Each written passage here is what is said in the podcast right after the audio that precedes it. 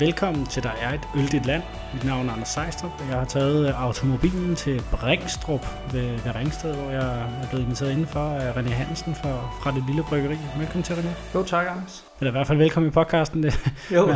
jeg bliver altid, kommer altid til at velkomme mig selv øh, i andre ja. Folks øh, øh, hjem. Jeg sidder vi jo faktisk i her nu. Man kan jo ikke anklage dig for at tage arbejde med hjem. Du, du bor jo praktisk talt i, øh, i, i bryggeriet stort set. Det, Ja, jo- ja, ja, jeg tror, der er 10 meter over til porten, og så øh, er Ja. jeg inde i bryggeriet. Så Det er jo det. Øh, Det, det er nabobygningen. ja. Det er, det er jo et, et, et dejligt sted herude, øh, helt ude på landet. ja, vi er på landet, det må man sige. Vi er 6 km fra Ringsted, tror jeg, ikke? Mm. Øh, mellem Sorø og Ringsted. Og det er, altså, jo jo, vi er forelskede i det her sted. Ja, men det kan jeg godt forstå. Det, det, det minder lidt om også, når man kører til, til Herslev der, man er Ja. mellem markerne og bakkerne og det hele. Det er det. Du har jo øh, du, du har faktisk taget tre øl frem på bordet. og Jeg har jo godt nok i bil, så, så jeg håber ikke, du vil tvinge mig igennem alle sammen. Så bliver det nogle mindre. Nej, jeg regner ikke med, at du skal drikke alle tre. Nej, så, øh, altså, så, så, så, skal du i hvert fald redde op på sofaen, så, ja. Ja. så må det blive i morgen. Ja. Hvad, hvad, hvad er den første der, du har, du har fundet frem i hvert fald? Jamen, den første, det er jo øh, min Dark Ale. Øh, Dark Ale var den første øl, jeg lavede tilbage i 2005. Den første øl nogensinde, øh, og den er altså stadigvæk i sortiment. Så tænkte jeg, det var han en god anledning øh, at, og, øh, at få smagt den. Mm. Også for dig måske. Jeg ved ikke, om du har smagt den. Jeg, jeg er faktisk i Øhm, tvivl. Ja, men øh, så får du i hvert fald chancen nu. Så jeg ved ikke, om jeg bare skal åbne den, og så... Ja, lad os da, lad os da gøre det. Altså man kan sige, øh, det, nogle gange så bliver man jo i tvivl om, hvad man har drukket af dine. Der, der er jo simpelthen så mange. Det er der. Og, det, og en dark ale er måske ikke lige den, der skiller sig mest ud, og den, der, der læres øh, længst i hukommelsen. Oh. Du siger, det er en, øh, det er en dark ale. Det er den, øh, den første, du, øh, du lavede. Hvorfor var det en dark ale, den første, du lavede? Øhm, jeg tror helt tilbage i, øh, der i 2005, der er det meget belgisk derinde. Øhm, og øh, enten kan man få noget, ikke ret meget af dansk specialøl, men man kan få utrolig meget belgisk øl i Danmark. Øhm, så det var ligesom sådan, der hvor jeg tænkte, øh, der var kunderne i hvert fald øh, til at starte med.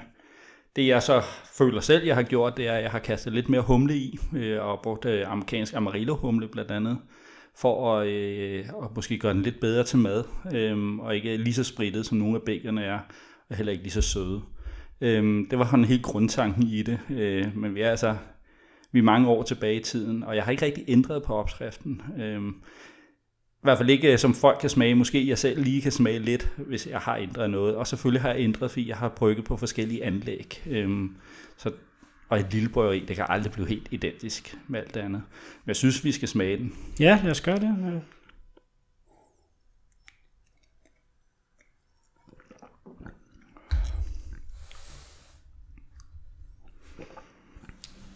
Jeg har lært i, øhm, i podcasten øh, Ord Møller, man skal jo tage to tårer, så ja. Ja. man rigtig kan, kan, kan fornemme. Nogle siger også op til tre tår, for man... Mm. Jamen, altså, det, jeg tager, tager gerne udfordringen op, eller hvad man siger.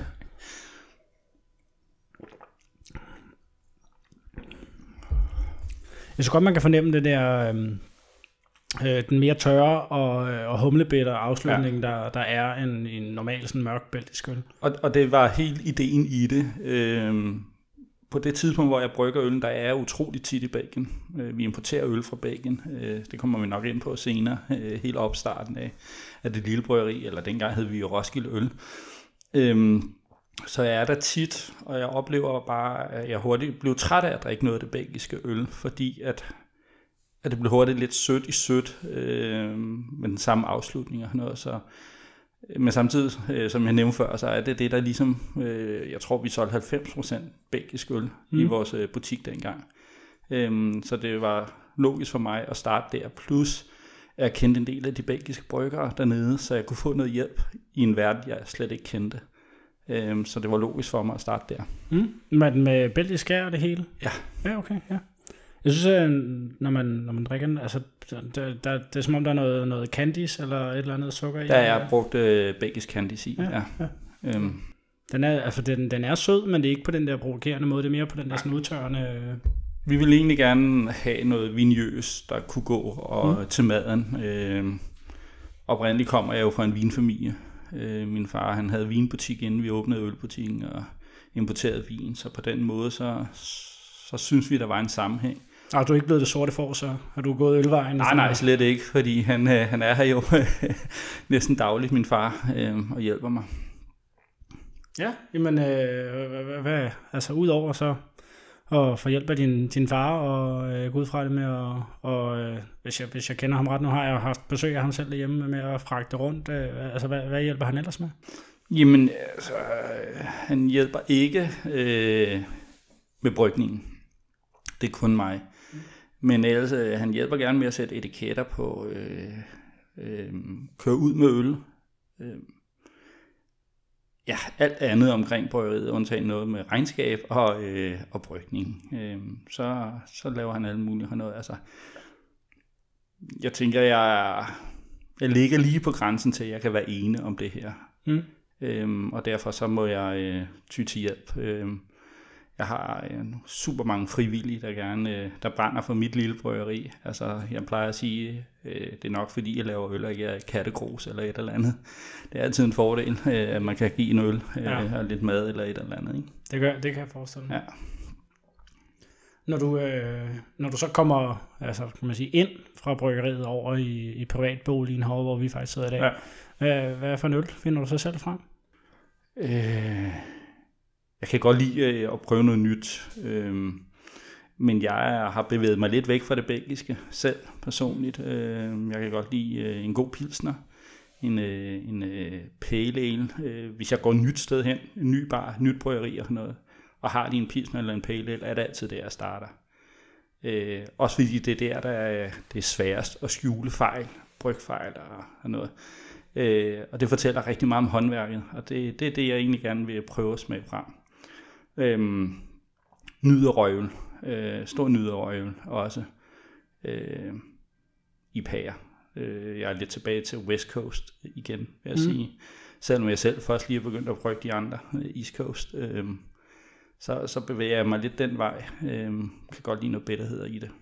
Ja, Jamen altså, det, det, det, er jo en, det er jo en bred skare, men det siger jo også meget om, om det, du selv brygger, ikke? Det, ja. det er jo også øh, ja, fra øst til, til vest, eller ja. omvendt. Øhm, har du en, sådan en, en særlig favorit? Nej, det, det tror jeg ikke. Altså, øh, jeg har altid... Øh, hvis jeg kunne have brygget øh, QV van der Kaiser dengang, øh, helt tilbage, som de bryggede i 2002, 3, 4, 5 og 6, øh, hvor de kun bryggede den en gang om året og sådan noget, så jeg, jeg, havde jeg gerne gjort det. Mm. Øh, det var fantastisk, men også en god gemmeøl, læringøl. Øh, og det kom nok også lidt igen af, at jeg kommer fra vinens verden, hvor øh, man godt må lære. Øh, mange af mine øl gør jeg også til, at de kan lære at gemmes mm. øh, af de stærke øl, og jeg skriver også på, at det gerne må modne, ligesom med vin og noget på etiketterne. Ikke? Øh. No. Øh, og det synes jeg er spændende. Man må jo i ølens verden øh, sidestille øl med vin. Øh, når det er over 10%, mm. så behøver jeg ikke at skrive mindst holdbarhed på eller noget. Så kan jeg bare skrive, at det kan gemmes ligesom vin. Det jeg så gerne prioriterer, det er at skrive øh, bryggedato og tappedato på, så folk har en guideline. Øhm, ja. øl, øl udvikler sig jo hele tiden. Det gør det, det gør det. Og det, det, er, bare, det er faktisk meget sjovt, da, da jeg så lavede researchen, der lagde jeg også mærke til, du havde i hvert fald allerede en, øh, en fadlæret øl i 2011.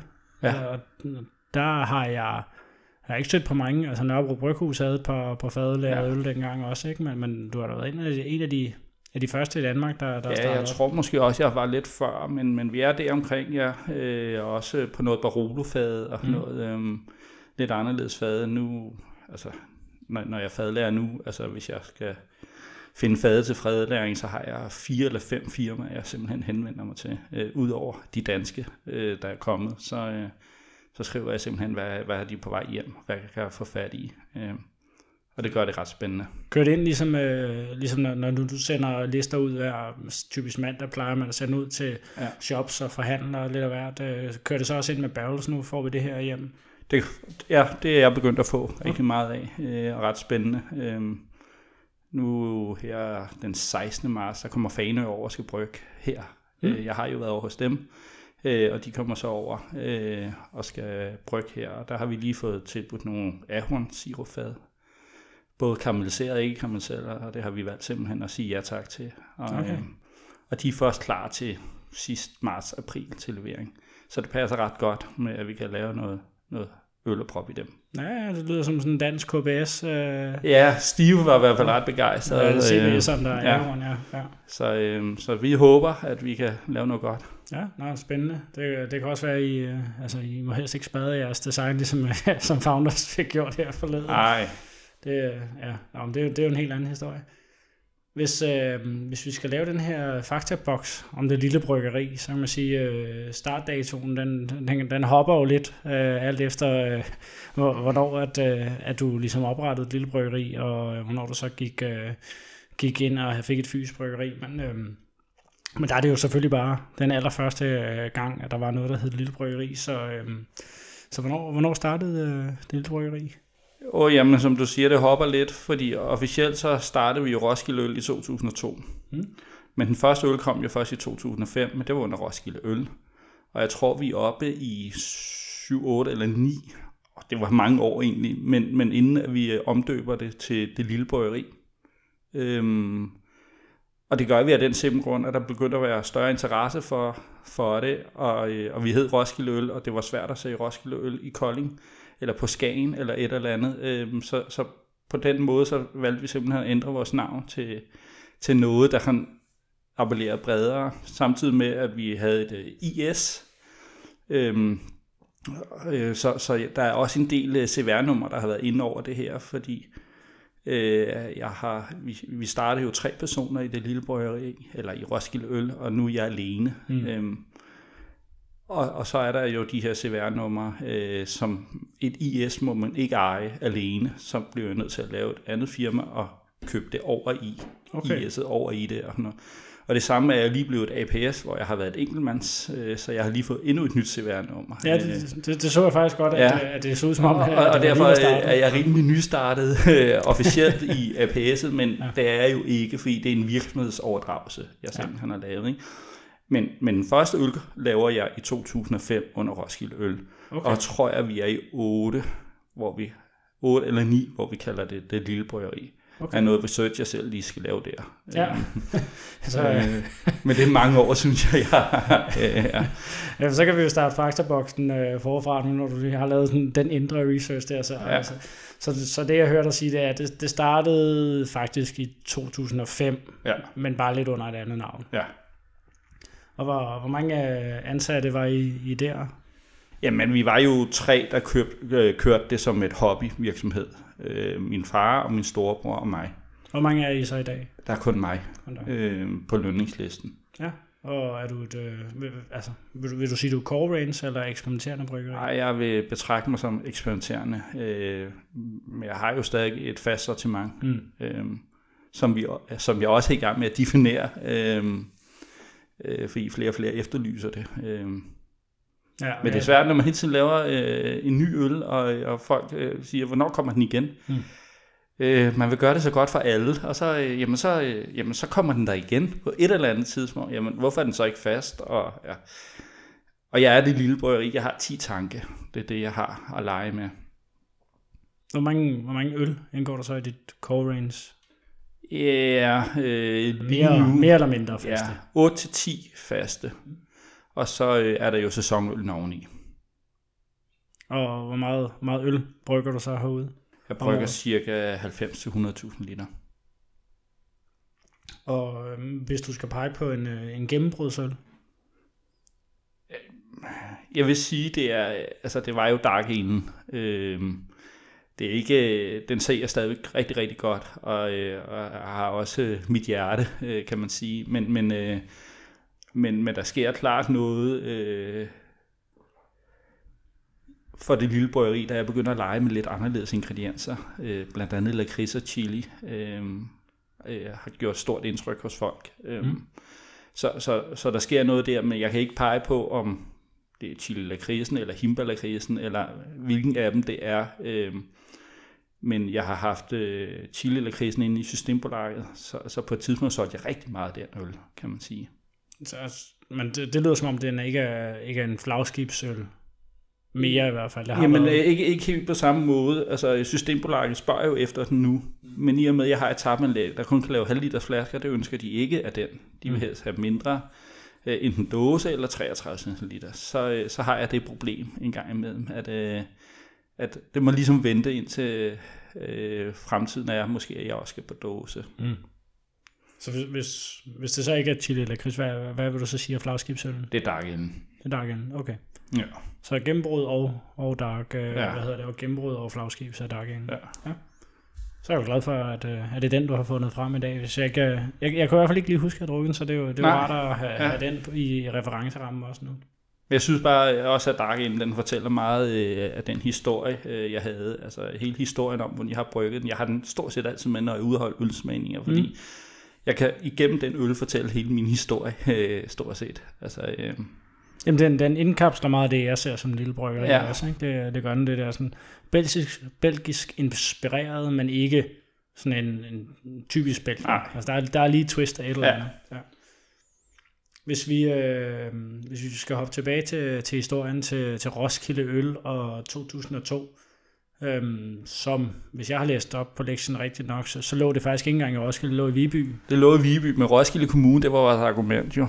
Øh, Viby er bare, Viby Sjælland er en lille by. Mm. Øhm, og har tænkt, at vi, vi vil gerne lave noget... Øh, vores mål var egentlig at rykke til Roskilde og finde et lille butikslokale der. Mm. Men vi startede egentlig i øh, min øh, mor og fars garage øh, med at lave en ølbutik. Det var der, min far havde øh, hans vinfirma. Øh, min far han var øh, brandmand, så han arbejdede et døgn, og så havde han tre døgn fri. Arbejdede et døgn, tre døgn fri.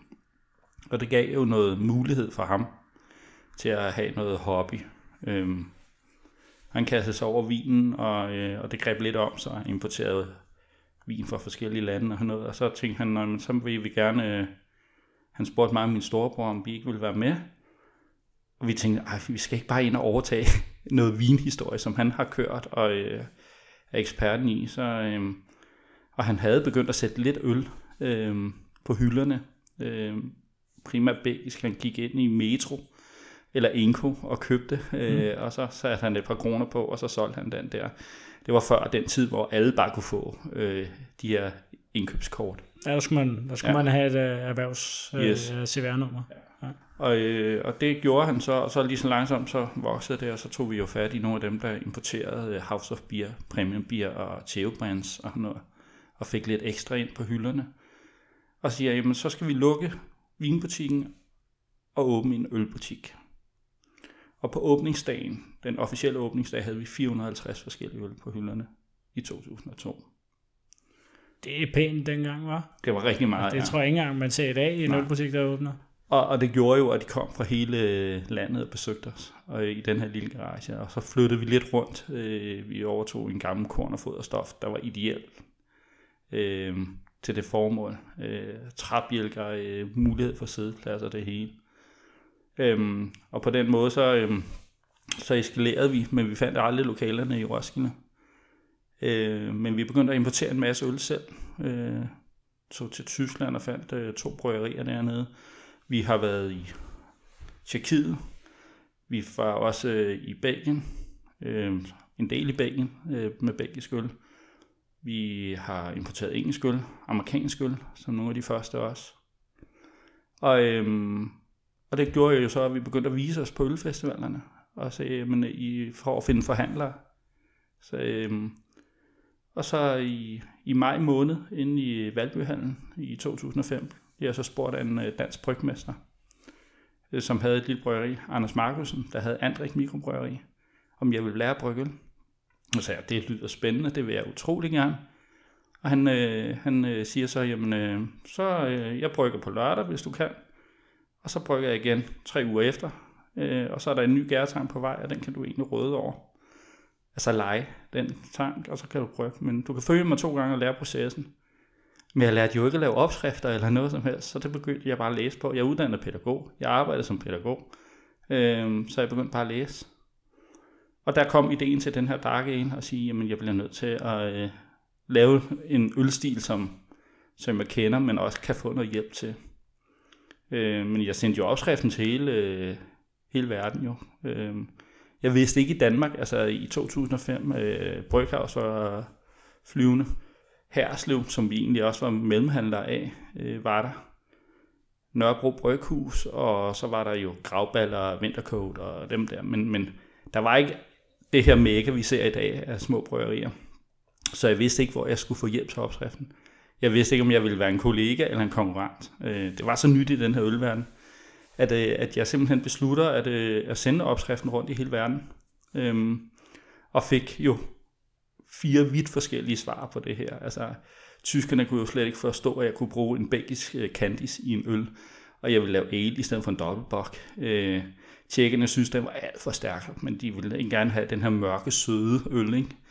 Belgierne synes jo, at jeg brugte for meget humle og, øh, og for lidt candice. Altså det dernede, det har jeg lært, øh, når jeg brygger belgisk øl, at de siger op til 7% naturligt, og så skal der ellers bare pumpes sukker i. Ikke? Og amerikanerne synes godt, at jeg kunne skrue lidt op for noget humle øh, og lave en anden profil på den måde. Og tænkte jeg, jeg bliver nødt til at lave den her øl. Så mit første bryg har været 500 liter. Jeg har aldrig haft et, øh, et lille bryggeri. Jo, jeg er det lille bryggeri, kan man sige, men jeg har aldrig haft et, øh, et testbryggeri på 25 liter eller noget. Ja. Jeg har altid bare lavet det. Relativt stor skala fra start af, ja. 500 liter var det første bryg, der er en. Øhm, og øh, jeg laver en del bryg der. Øhm, I samme periode åbner Gourmetbryggeriet jo mm. i, øh, i Roskilde. Øhm, og øh, Mike Murphy øh, flytter jo med. Det var ham, der solgte bryggeriet til Gourmetbryggeriet. Og, og han flytter simpelthen med øh, og bliver brygmester der. Samtidig med, at Michael Kno, der også, øh, han er nu direktør for To Øl jo, uddannet brygmester, han gik også rundt der. Øh, og så havde de jo et lille testbryggeri, som de ikke brugte.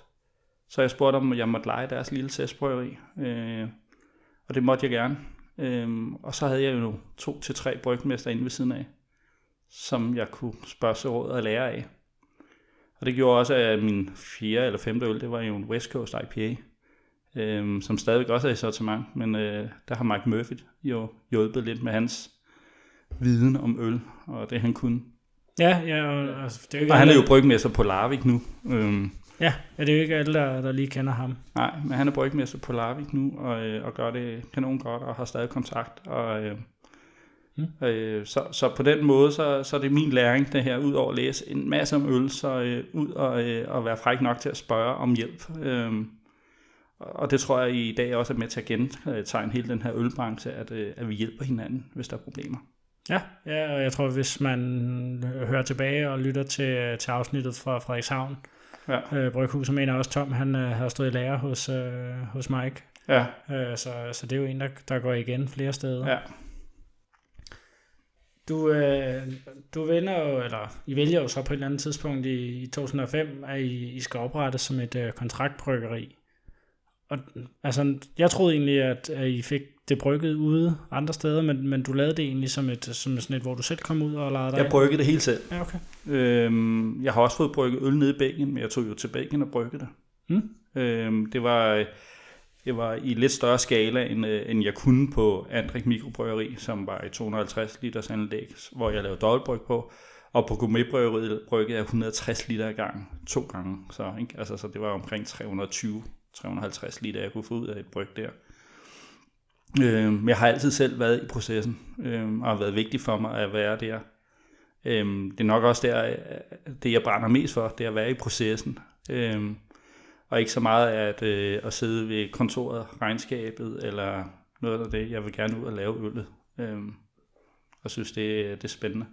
Så jo, øh, fordelen var så, altså nogle gange, når man brygger øl, så skal man ind og se, om, gær, øh, om gæren koger, eller ikke koger, om der er kommet gang i gæringen og så videre. Altså der var det nemt, fordi der kunne jeg ringe til Mike eller til mm. Claus også op på prøveriet og, øh, og sige, kan I ikke lige gå ind og se, om der er gang i gæringen?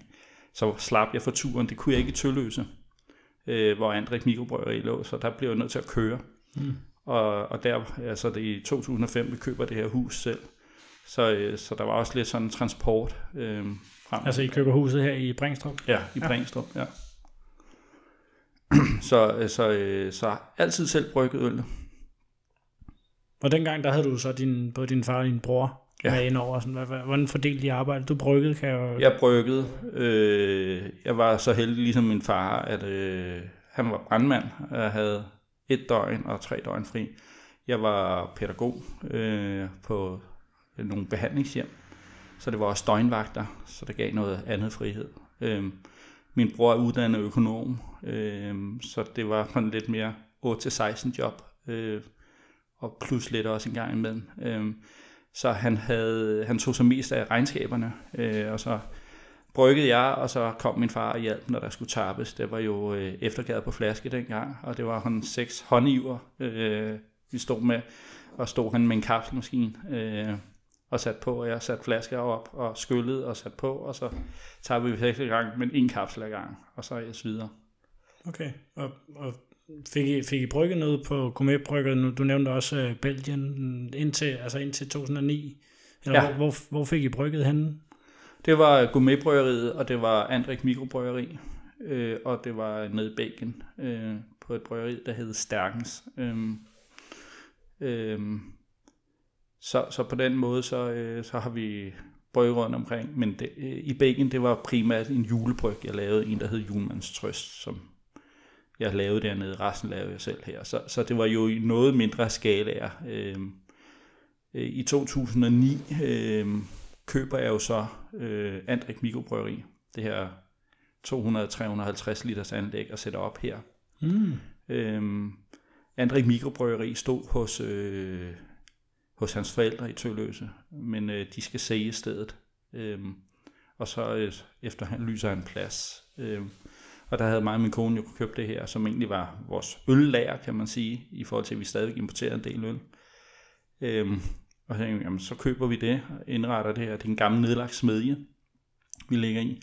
Og på den måde så fik vi øh, gjort en masse om på det og bygget et bryggeri op øh, her på stedet. Købt ekstra tanke og noget. Så, så i 9 og 10, der stiger min produktion voldsomt. Og det er meget smart at tage et bryggeri, man, eller altså et bryggeanlæg, man kender, fordi ja. jeg synes jo tit, det er i hvert fald min egen tanke, det der med, når man hører folk gå fra kontraktbryggeri til selv at skulle brygge, at det må være en, det må, altså man, må, man må gå en usikker tid i møde, fordi man, man ved jo ikke helt, om man kan holde det samme kvalitet, ja. som man fik på kontraktbryggeriet. Det kan jo også godt blive ja. bedre, men, men det er i hvert fald en usikkerhed, man går i møde. Men det oplevede jeg jo så selv i 17, øh, hvor jeg køber det her nye anlæg, øh, som er et 1400 øh, liters anlæg øh, at man ikke bare kan tage en opskrift og gang op. Mm. Man skal lære det at kende. Så jeg tror, at de første øh, fire bryg, jeg laver, det er helt nye øl, for at kende effektiviteten, for at kende, hvad, hvad kan jeg få ud af det her anlæg, og, og hvordan fungerer det. Øh, og det valgte jeg helt bevidst for, at folk ikke skulle kunne sidde og sammenligne min dark ale med mm. den ene eller den anden. Øh, at jeg har brug for noget læring i, i det nye, øh, i den nye verden. Øhm, man kan også sige lige meget, hvor man har været, om det var i Tølløse, lavede jeg dark i Tølløse, eller på gourmetbrøjeriet, eller her, så er der også forskel på vandet. Øhm, jeg har ikke vandbehandling, og det var der ikke heller ikke nogen af de andre steder. Øhm, så på den måde, så er det jo brøndvandet, vi egentlig hiver op, og, øh, og det har stor betydning. Øhm, gæren kan jeg jo få i man til, malten er man til og noget, men så er der noget med doseringsforholdene og noget, man skal lære. Men vandet betyder rigtig meget. Ja. Er, er det i øh, 2009, at du så går, går solo i bryggeriet? Fordi på nettet, der kan man, der kan man finde øh, to forskellige årstal. Jeg tror, det er TV2 Øst, der havde en, en nyhed øh, her, da, da du blev kåret til årets bryggeri her for lidt siden, hvor der stod 2009. Inde på Biertækker, øh, hvor at, øh, Peter Myrup Olesen, som havde det, han desværre lige død, så, ja. øh, så, så øh, han, må, han må sove rigtig godt, øh, og man kan, jo, man kan jo frygte lidt, hvad der sker med den side, om, øh, om den får lov at forblive online. Der er mange gode, øh, mange gode anekdoter lidt af hvert, ja. øh, som jeg har brugt rigtig meget, øh, men der står i hvert fald 2015. Ja. Øh, så, så hvornår gik du solo? Jamen det, det gør jeg i 2015, øh, 100% kan man sige. Øh, men jeg, jeg har nok drevet det meget solo, fordi øh, allerede der i 9-10 stykker, hvor vi køber det her, vi får et installeret bryggeriet her fra, fra Andrik, der havde jeg en drøm om, at jeg gerne ville prøve at leve af det her. Øhm, og man kan sige, at det er jo en drøm, som har taget lang tid. Øh, den har nok ligget ulmet længe, men at tage det fulde spring ud og sige op og noget, og det har jeg jo, jo egentlig først gjort i 19, øh, sagt mit pædagogarbejde om. Øhm, så, men, men, men drømmen har hele tiden ligget der, og så har jeg været en forsigtig per, øh, måske mere end andre. Øh, man kan sige med Keller, eller Mikkel Bjergsø, han, øh, vi starter jo næsten samtidig, øh, og han har i hvert fald ikke været forsigtig, som jeg har. Øh, Jeg mener, han laver også, han brygger jo også på gourmetbrygeriet, men han har jo en af hans første øl, han overhovedet laver, er jo også på Andrik Mikrobryggeri i Tølløse, ligesom jeg gør. Øh, han har bare skudt afsted med et helt andet tempo, øh, hvor jeg har hele tiden, uh, ja, altså mit, min, øh, min første gæld var jo, da jeg investerede i, øh, i det store anlæg, og kan det bære det, og mm. i en verden nu, altså øh, jeg kunne have været meget hurtigere selvstændig, hvis jeg havde sat fra start, altså helt tilbage i 2005. Øh, nu er der 348 bryggerier, dengang var der måske 19. Øh, der, der er jo en verdens forskel, men, men jeg har gjort det i mit tempo, og hvor jeg har også kunne have min familie med i det. Øh, øh, så, så, så på den måde er, er jeg ikke ked af mine beslutninger. Nej, nej, det, og det er jo et stort skridt at gå selvstændig. Man kan sige, Mikkel, han, han, han besluttede sig også hurtigt for ikke at, at brygge sit eget øl. Jo. Der, der kommer Mike Murphy ind igen. Det er jo også ja. blandt andet op hos ham. Han har fået brygget meget af, af det sorte øl. Ja man kan sige, Mikkel, han, han øh, jeg kan huske et år, der er hun en opgørelse om, men der har lavet flest nye øl på et år, og jeg tror, jeg er nummer 4 med nogen 60 øl på et år, eller har noget nye øl. Øh, han er jo på 108 eller noget. Men, men som han siger, jamen, men jeg har jo ikke brugt en eneste af dem. Øh, jeg tager sgu hatten af for dig alligevel, fordi du har selv brugt alt din øl.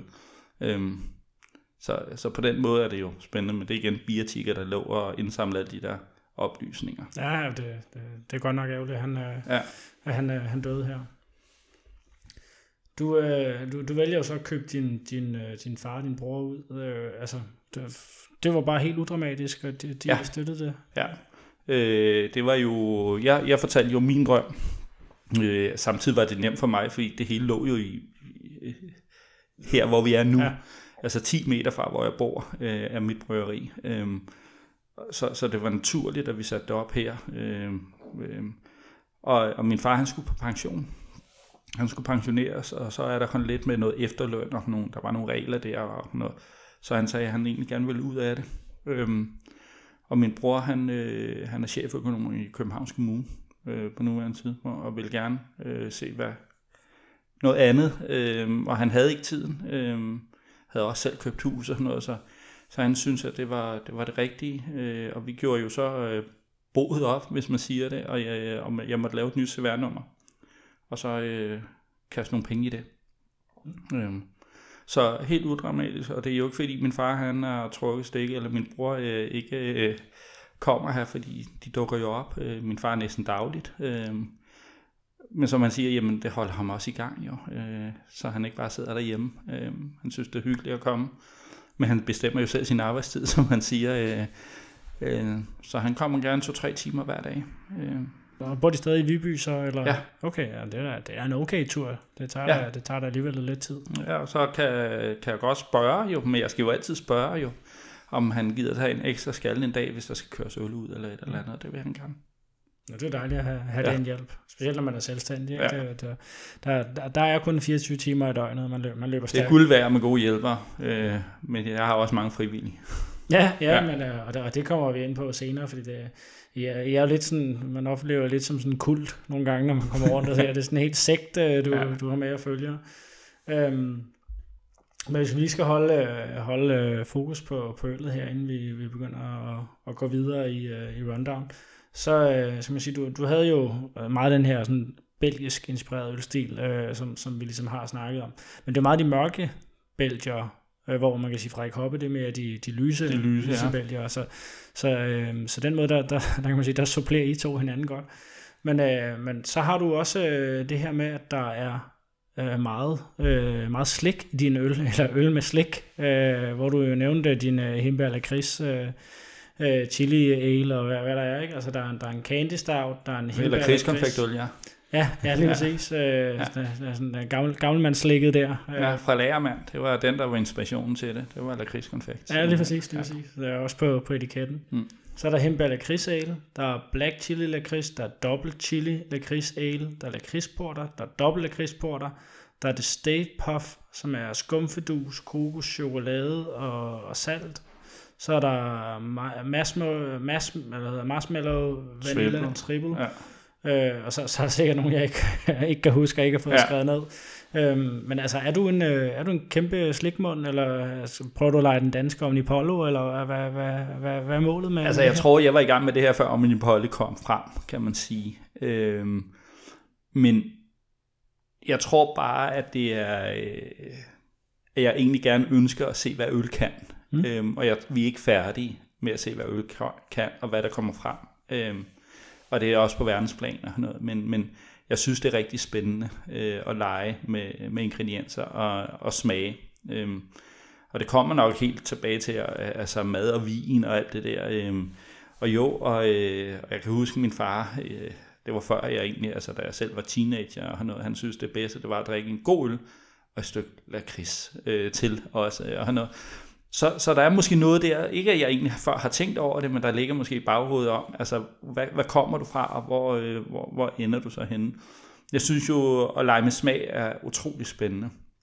Øhm, og jeg kan sige, nu kom vi lige ud fra bryggeriet, jeg viste dig lige rundt, og, øh, og der er rent tilfældigt, jeg ved ikke om du læste skiltet, men der er jo en mango på vej også. Nej, nej det så jeg ikke. Øhm, men det er også fordi, jeg skal på lakridsfestival, øhm, mm. er inviteret til det, øh, fordi at jeg er et af de eneste bryggerier, der har så stort udvalg med lakrids i sig. Øhm, øh, og derfor synes jeg, jamen, og siger ja til det, og tager på lakridsfestival. Øhm, men, men jeg tror bare, øh, smag og, og hvordan man kan fremkalde smag, altså da jeg lavede den her lakridskonfektøl, øh, Candy Stout, altså her køber jeg jo en pose lagermand og finder ud af, hvad for en vil jeg egentlig helst selv spise. Og begynder at læse ingrediensposen og finde ud af, jamen der er jo fire forskellige slags sukker i lakridskonfekt, og Altså, øh, og den vej går igennem øh, det. Øh, jeg har også en sort-hvid, hvor det Så du står, er- du står ikke bare heller? Øh, Nej, nej, Okay, ja. nej, nej. Det, Øh, det ser man jo andre steder, hvor der jo. så rører der en helt Otello-lavkage ned i Ja, det er rigtigt nok, men det, er- det er måske mere de der pastry stout. Der har jeg jo lavet pebernødøl, og jeg har lavet honningkagehjerteøl og noget, hvor det er simpelthen kastet 100 kilo pebernødder ned i misken, og mm. det samme honningkagehjerter og noget. Det fylder enormt meget rent tilfældigt, 100 kilo honningkagehjerter. Altså, men, men, men, men der har vi så øh, valgt simpelthen at, øh, at, at sige, okay, for at kunne få de her smage frem, øh, hvad er det?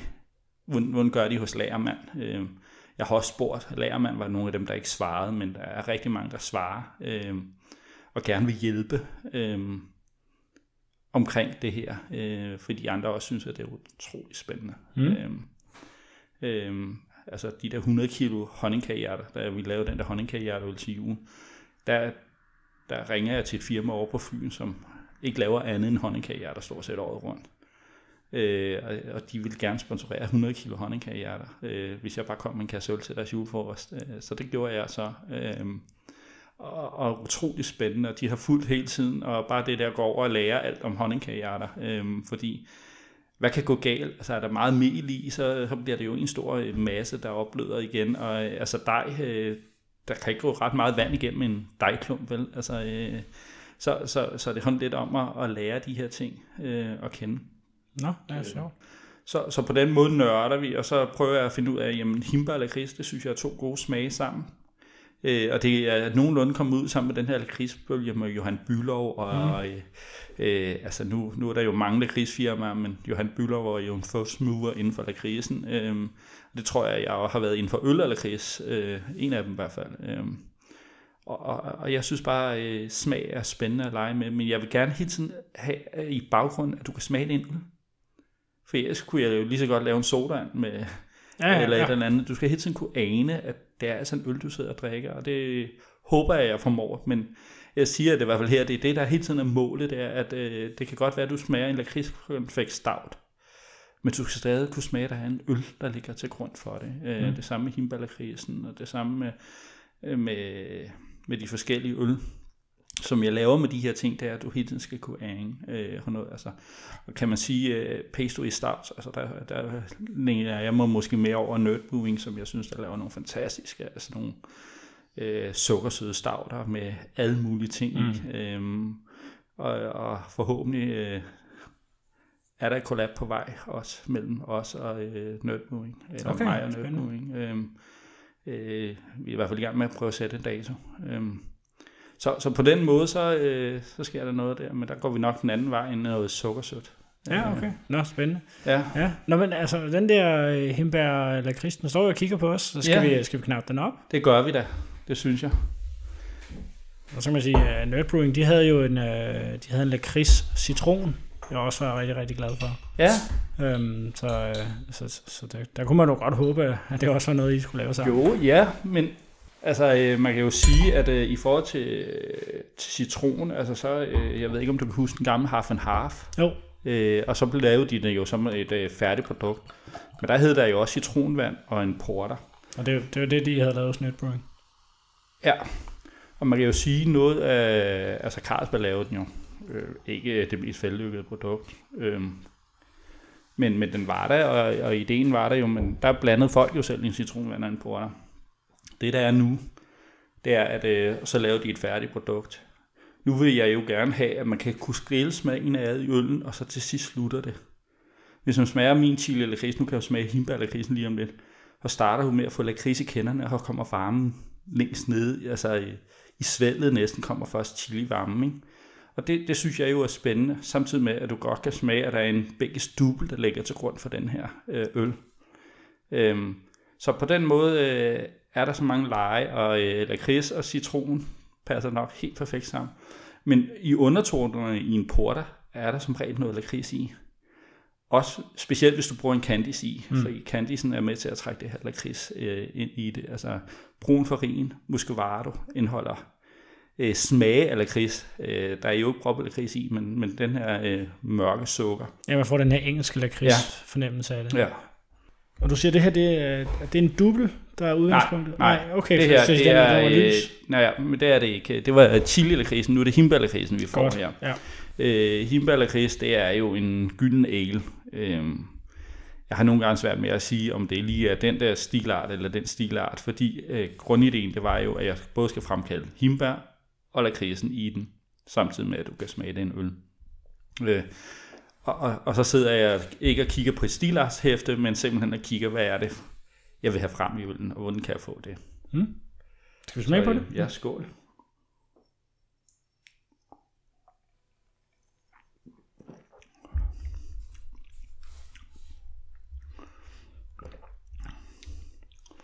Altså, jeg synes jo klart, der er noget friskhed. Jeg har så lavet den som en ekstra udgave. Den er udsolgt, og det var kun en limited edition, men himbær er jo stedet enormt i pris. Altså, det er jo lige så dyrt som guld næsten. Altså, ja. Øh, Førhen brugte jeg omkring, bare for at sige til 1000 liter, bruger jeg måske for 3000 liter, eller 3000 kroner himbær i sådan en øl her. Sidst jeg skulle bestille, skulle jeg op og betale 19.000 for samme mængde øh, af himbær.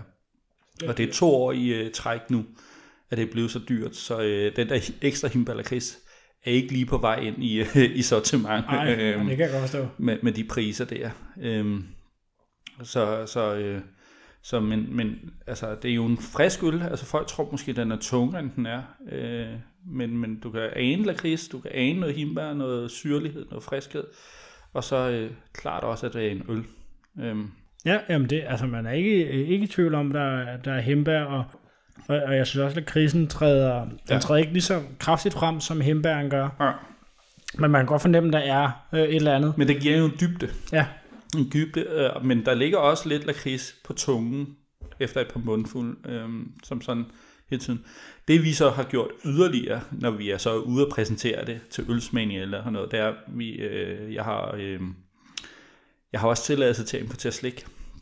Så øh, jeg har en aftale med Boobs over i Sverige, øh, som har de her øh, skulls øh, hoveder, himbær eller krigshoveder. Mm.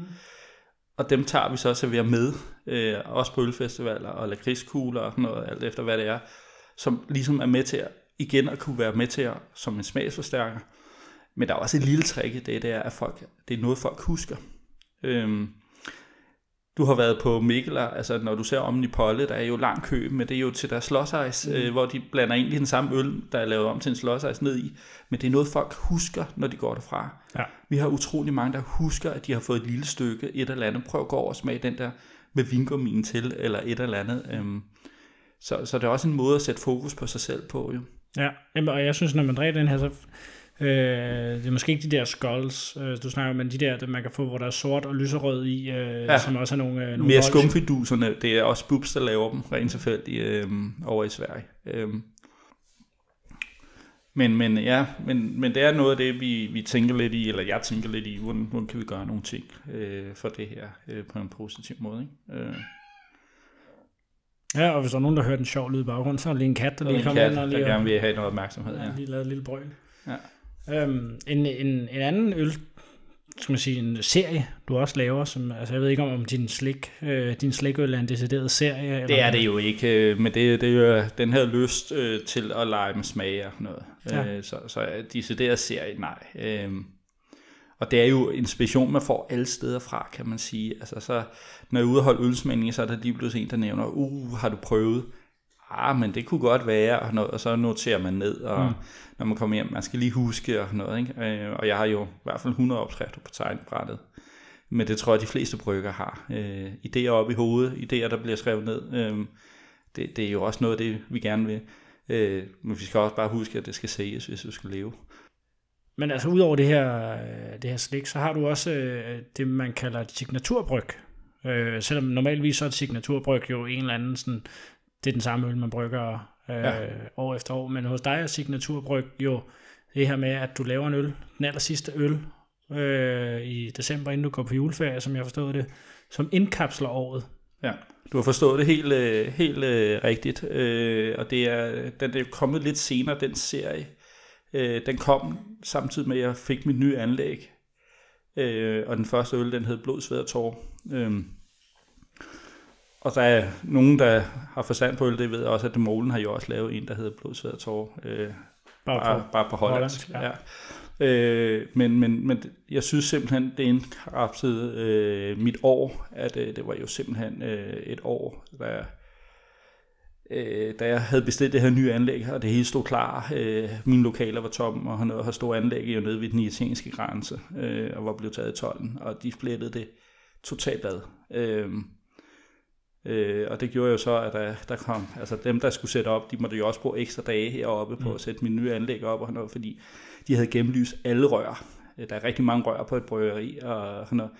Men, men simpelthen for at se, om der var noget, der var gemt, noget, der ikke skulle være der. Øhm, så det hele blev splittet ad, og det, plus det var tre måneder forsinket, og altså alle de der ting. Øhm, så, så jeg synes simpelthen, at det at skulle installere et helt nyt bryggeri, det har kostet blod, sved og tårer.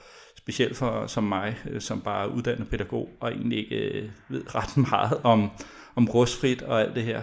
Så, så, så det gav mig ideen til, at, øh, at jeg gerne ville fortælle mit år igennem en øl. Mm. Øh, og der, derfra har jeg nu hvert år aller sidste bryg, inden jeg går på juleferie, af en signaturbryg, som så fortæller om året, der er gået. Blod, sved og tårer, som var den første, det slutter jo af med glædestårer, fordi det hele er lykkes jo. Øhm, og så har jeg haft tro, håb og kærlighed, og jeg har haft øh, den nye, det er jo sorten muld. Øhm, og på den måde vil jeg gerne fortælle mit år igennem en øl. Mm. Nu Skal vi lave sådan en lille, lille quiz? Kan, kan du selv huske øh, hele rækken? Jeg har den skrevet ned her. Starter i 17 med blod, sved og tårer. Og så i 18, der er det... Ja, det kan jeg sgu ikke engang. øh, tro, håb og kærlighed har der også været, Ja, og så et hjerte af øl. Det er hjerte af øl er 19, ja. Så har du 17, 18, 19 på plads. Og så 20. Øh, krig, fred og kærlighed. Ja, lige præcis. Og så 21, det er jo, det er jo øh, ikke så lang tid siden, den burde jeg jo kunne huske. Men det kan jeg ikke. Det er sort eller hvid. Er sort eller hvid. Det er en af de øl, jeg absolut har brugt mest tid på at brygge. Øh, det var det at prøve at lave en white stout. Øh, altså, hvis du lukker øjnene, så skal du lave det her synskvadrat med, at hvis du ikke ved, hvad du drikker, drikker du så en sort eller en hvid øl. Mm. Øh, og den er gylden jo, men den har alle de her noter fra øh, noget, og jeg har virkelig brugt meget tid på at snakke med fagfolk ind i alle brancher for at lave den øl. Det er rigtig sort eller hvid, og så kom sorten muld her til sidst, ja. Ja, hvad, hvad er historien med sorten muld? Jamen, øh, det er jo ingen hemmelighed, at, øh, at jeg ligger i en byggesag. Øh, jeg har købt en grund af kommunen øh, lige bag øh, mit bryggeri, som jeg gerne vil lave en lagerhal på. Jeg leger noget ekstern lager, øh, og nu har det snart taget øh, over øh, næsten to år. På trods af, at jeg har en tilbagekøbsklausul, hvis jeg ikke får lov til at bygge den her lagerhal, så, øh, så øh, skal de købe grunden tilbage. Øh, og nu er den endelig ved at komme på plads, øh, at jeg må bygge. Øh, men derudover også øh, er der jo en krig Putins øh, forfærdelige krig, øh, som bare har gjort, at vores øh, grundstoffer er jo steget. Alle ting i bryggeribranchen er steget. Der er ikke et eneste punkt, at jeg tror bare en ølflaske hos mig er jo steget 100% igennem det sidste år. Mm. Øh, malten er steget 30%, og alt det der, altså alle kender jo det her. Øh, men, men, øh, men vores muld er blevet så meget værd, og samtidig tror jeg jo også, det nye bryggeriet, eller i bryggeribranchen, der at vi skal tænke meget på CO2. Øh, og det kommer hen over os og noget. Så vores muld, og vi skal tænke og noget, så det er også sådan lidt refleksionsøllen. Øh, men, men det har sgu været øh, både et sort år, men også et år, hvor at vi har skulle omstille os. Øh, og, og, og, og det er ikke jo fordi, at det er en, øh, at man skal være sortseer øh, her øh, i forhold til, til sorten muld, men, men mange bryggerier, inklusive mig, har måttet tænke nye tanker, øh, finde ud af, hvad vi så gør, uden at gå på kompromis med vores kvaliteter. Øhm, så så, øhm, så, så det, det, mit hoved har været fyldt af, det har jo været meget øh, det sorte, men, men det har jo stadig været positivt. Øhm, og vores muld, altså er jo positivt. Altså vi skal øh, huske vores ressourcer, og øh, så, så det er sådan lidt budskabet i den øl. Hmm. Og hvad er det for en, øh, for en øltype? Jamen det er en uh, imperial start med noget ahornsirup i, øh, for også at signalere det her. Ahornsirup er, er jo en fantastisk sirup at bruge i øl. Øh, du nævnte tidligere uh, Founders CBS, øh, mm. uh, Canadian Breakfast Stout, som er virkelig en, en flagskibsøl, og uh, de har jo så sagt, at de ikke laver den mere, øh, men det har de altså sagt før. Ja, lad os se. Øh, ja, det tænker jeg også. Øh. Men, men, men, men Ahorn Sirup gør bare noget lækker for en øl, og derfor har jeg valgt at bruge den i det, men det er også sindssygt dyrt mm. øh, at bruge Ahorn Sirup. Øh, men jeg tænker, at det, det fortæller meget om, at, øh, at, at jeg har været ude at finde grundstoffer til den her øl. Øh, finde noget, der er lækkert i øllen. Øh. Mm.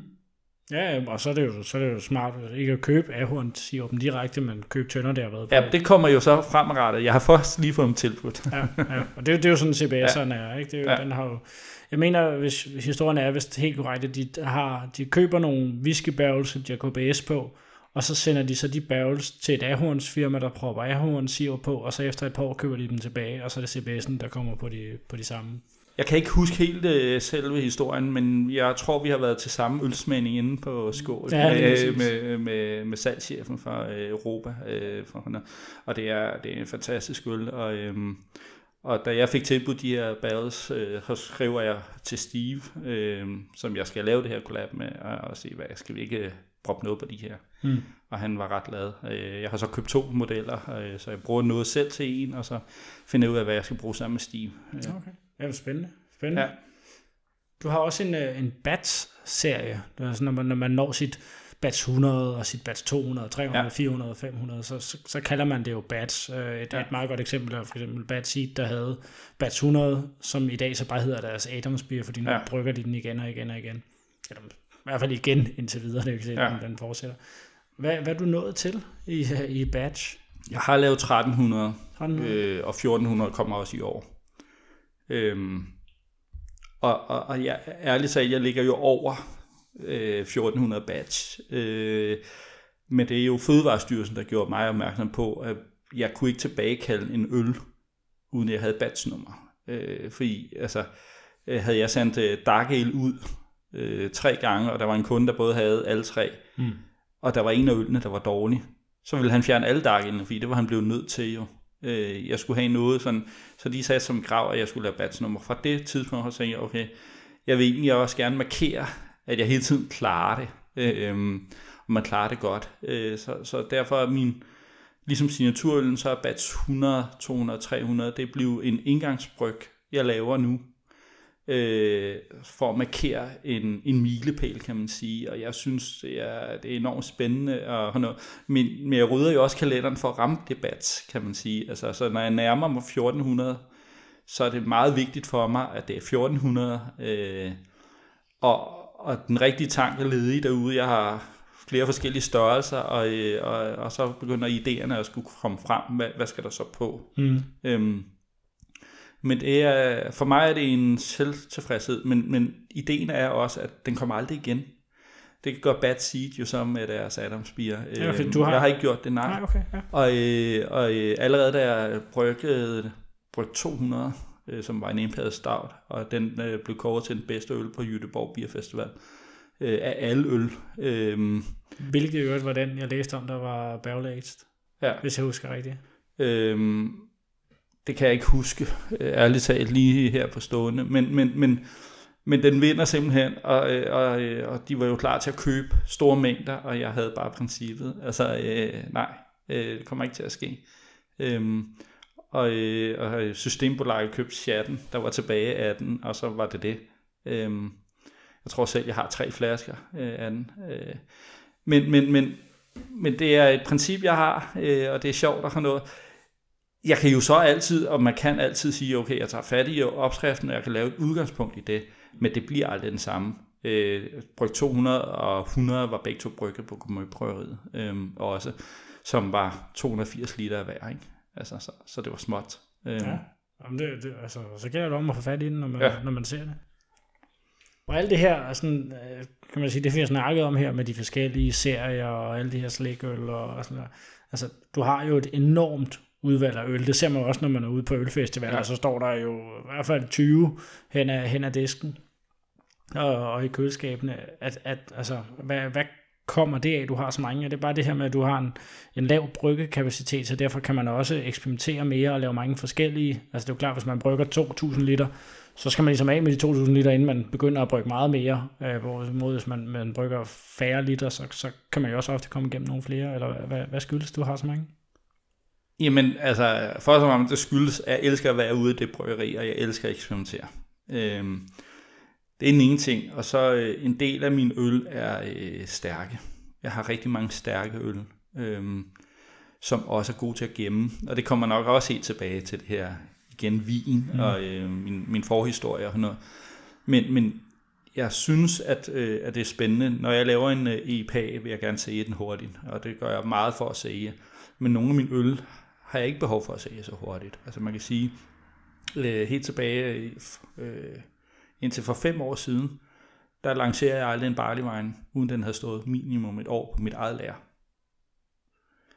Men så blev jeg fuldtidsbrygger, og der skulle noget løn ud, så bliver jeg nødt til at sætte det i salg. Øh, jeg kan ikke bare have det som hobby mere. Øh, Jeg skal leve af det.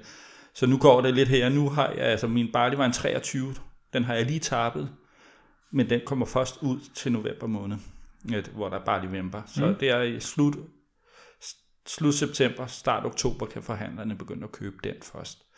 Det jeg så gør op til, det er, at jeg har den nu her helt frisk med til nogle ølsmagninger, som folk synes, der er spændende.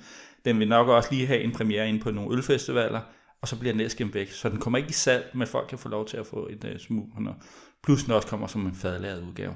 Ja, men det er meget smart, så kan man ligesom få hypet det lidt. Men, men, men det er de der, øh, nu er det ikke et helt år, men, men, men den bliver brygget i starten af året nu, og så bliver den gemt derefter. Mm. Øh, men den bliver flaske modnet og ikke øh, på tanke, fordi det har jeg ikke kapacitet til. Men er det meget, altså noget, du gør dig meget i det her med sådan at, at skabe lidt, kan, kan man kalde det mystik og lidt hype? Fordi altså, dit øl er jo heller ikke det mest tilgængelige i Danmark. Det er jo ikke alle webshops og alle butikker, der har det. Det er ikke super mange supermarkeder, man kan gå ud og finde det i. Er det, også noget med at opbygge noget sådan, når man så endelig støder på det lille bryggeri, så skal man også prøve det. Og så skal man tage ned fra hylden, eller hen på ølfestivalen lægge nogle poletter. Altså, er, er, er det nogle tanker, du har gjort der? Nej, det er, ikke, er, er ærligt, det er ikke et tanke, jeg har sagt, at at det skal være hypet, eller det skal være et eller andet. Øhm, at vi ikke ligger i, i supermarkederne eller noget, det er et bevidst valg, vi helt tilbage fra tiden selv gjorde, fordi vi vidste, vi var jo selv en specialbutik. Og hvis vi endelig fik en god øl, og så vi dagen efter så den over i den lokale supermarked eller et eller andet, så blev vi sgu kede af det, og vi følte os lidt sådan øv. Så de supermarkeder, jeg er i, det er nogle af dem, der har gjort noget ud af en speciel ølafdeling. Øhm, og, og, og, øhm, og ellers vil jeg gerne ud og finde specialhandlen, barne og caféerne. Øhm, og, øh, og, øh, og, og det er ikke fordi, jeg, jeg vil gerne se mit øl, øh, og vi prøver også at søge flere forhandlere, eller jeg prøver at finde nogle flere forhandlere er det rundt i hele landet, fordi at øh, efterlyses. Øh, altså jeg har mange henvendelser, hvorfor kan jeg ikke købe dit øl der? Nu har vi fået den der, eller sådan noget. Men, men, men, men ideen er, at man også skal have en lille guideline øh, for øllet. Og jeg ved godt, i en ølafdeling i et supermarked, der er der er stadig kun en ølmand, der er ansat 37 timer, men supermarkedet er åben 80 øh, mm. om ugen, eller hvor meget, rigtig mange timer. Men jeg arbejder virkelig for, at, øh, at øl er de rigtige steder, for øh, at folk ikke skal få et, øh, et chok. Øh, jeg synes, det er enormt spændende, øh, og jeg har, jeg har også nævnt det selv for dem, altså, at de små, eller de store bryggerier også laver specialøl. Øh, fordi det gør folk nysgerrige, og måske også nysgerrige til at gå skridtet videre. Øh, altså Kis, øh, Meyer, øh, Anarkist, øh, Jacobsen, øh, alle de der, de skaber jo en nysgerrighed, og de har også et større apparat til at kunne skabe et nysgerrighed end jeg her. Men jeg tror også, at folk så derefter er klar til at gå skridtet videre til at prøve noget for os små bryggerier. Øh. Ja, der er nok ikke nogen, der går for, for en pilsner til 7 kroner, og så køber en øl til 60 kroner. Der skal være nogle steps undervejs. Yes, øh, og, og, og, det, og derfor bifalder jeg, at, at de er kommet, de her steps. Øh, øh, fordi før var det altså svært at gå, øh, da der kun var de der 17-18 bryggerier. Altså, så, så øh, det tætteste på mainstream var vel øh, Nørrebro Bryghus med deres, øh, og samtidig var de jo first mover på nogle ting, ikke? Mm men, men, men en Ravnsborg rød, altså en rød lager, øh, og sådan noget. Det var jo noget af det, folk godt kunne associere til. Øh, men så kom Bryghaus, og så kom Ølfabrikken, som bragede ekstremøl med 100.000 IBU'er og alt muligt. Altså, det er lidt af et kulturschok, hvis, og så er det jo, at, at naboen siger, fy for fokker, jeg drikker aldrig det specielle øl. Og der kan de store noget andet. De kan fortælle historien via reklamer, de kan et eller andet, som jeg værdsætter utrolig meget, og så kan jeg jo gå ud og snakke med mine kunder og sige, jamen, hvis I godt kan lide den her, så prøv den her, den har lige det her twist, eller sådan noget. Men mange af dem, jeg også ser hos, de smager jo mit øl, øh, og, og, og derfor ved de, hvordan de kan guide. Hmm. Jamen, det giver god mening. Og ellers så har, har du også din egen øh, din webshop, man kan sige, lige nu er den, er den lige taget ned, fortalte du mig, I er ved at bygge en ny. Øh, men der kan man jo købe, og øh, som jeg nævnte tidligere, altså, der kommer du og din far jo land og rige ja. rundt. Øh, jeg har haft besøg ja, far. Primært jo. kører vi jo det hele selv mm. øh, og samler sammen. Øh, sådan er det indtil videre. Og det gør vi, fordi vi laver jo flaskeøl, øh, og vi får så meget retur. På trods af, at vi har fødevaregodkendt øh, emballage, vi har øh, fragt godkendt emballage, vi pakker hver enkelt flaske ind og alt det der. Men, men men de der pakkebureauer, de, de kaster altså noget rundt med nogle af varerne, ja. øhm, og derfor prøver vi at prioritere, at vi simpelthen tager nogle ture rundt i landet øh, og leverer øh, ad hoc, øh, som der nu er ordre til. Samtidig møder vi også en rigtig mange glade mennesker, og det er også fedt. Jeg går rundt her alene, eller sammen med min far, øh, og vi kan jo godt gå rundt en hel dag, hvor vi egentlig bare siger hej, og så, øh, og så snakker vi egentlig ikke, fordi vi er så meget sammen, øh, men der er så meget indforståethed så er det rart at komme ud selv og, øh, og snakke med nogle af, af de kunder, man har, og, og, og høre noget feedback. Øh.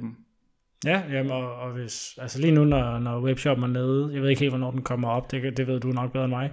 Ikke helt, øh, men det er noget af det, jeg rykker på. Øh, jeg har sendt alle papirer, det er ikke mig selv, jeg kan ikke sådan noget overhovedet. Øh, men, men ellers så kan man i hvert fald melde sig ind i øh, altså det lille bryggeri. Der er en Facebook-gruppe, ja. hvor der, der kommer i hvert fald lidt opslag op en gang ja. imellem, men nu, nu kører I snart en tur. Jeg tror, det er inde på Danske Ølfolk, øh, Facebook-siden, ja. øh, gruppen også, hvor, hvor det også kommer op, så kan man jo holde sig orienteret der. Ja.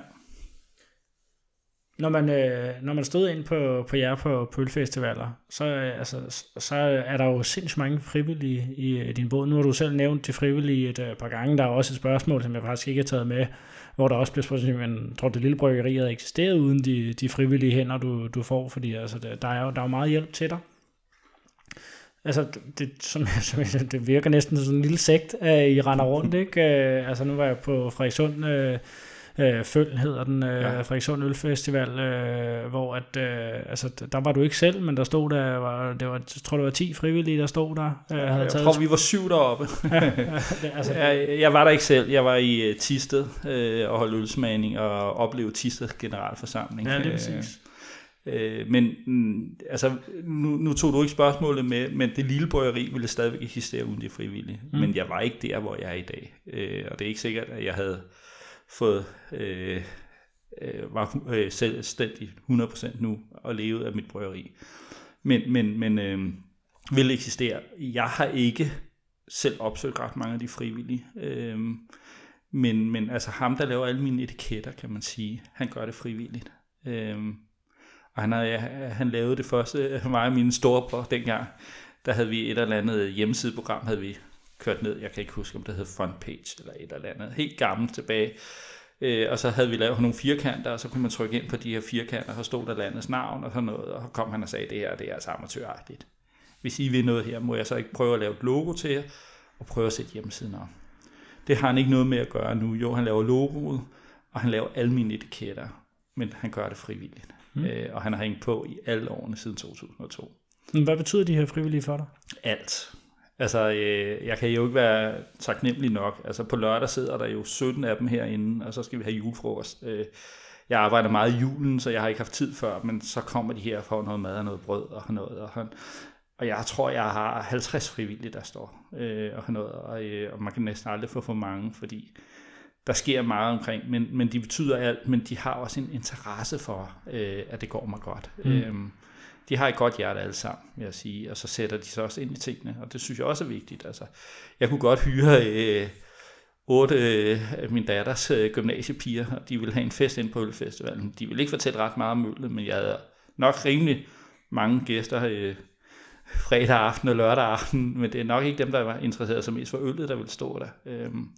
Nå, og det synes jeg faktisk er en, en sjov detalje, når man står i en pølfestivalen, dem, der står frivillige i baggrunden, altså de siger vi og øh, vores ja. øl, ja. Og, og, de kender den næsten ned i detaljen i forhold til, hvordan den er brygget, så det er også nogen, der har været med længe og, yes. og går meget op i det og ved meget. Men det har de, og der kommer helt tiden nye til, øh, og der er nogen, der han, de vil gerne være men, men, men har måske ikke helt tiden og så videre, men, men, men altså, det helt store, det er jo den Københavns Ølfest, det synes de er fedt. Mm. Øh, men, men jeg har, altså, øh, i og med, at jeg er alene, så øh, har jeg spurgt nogle mennesker, øh, om, om de vil hjælpe på forskellige måder.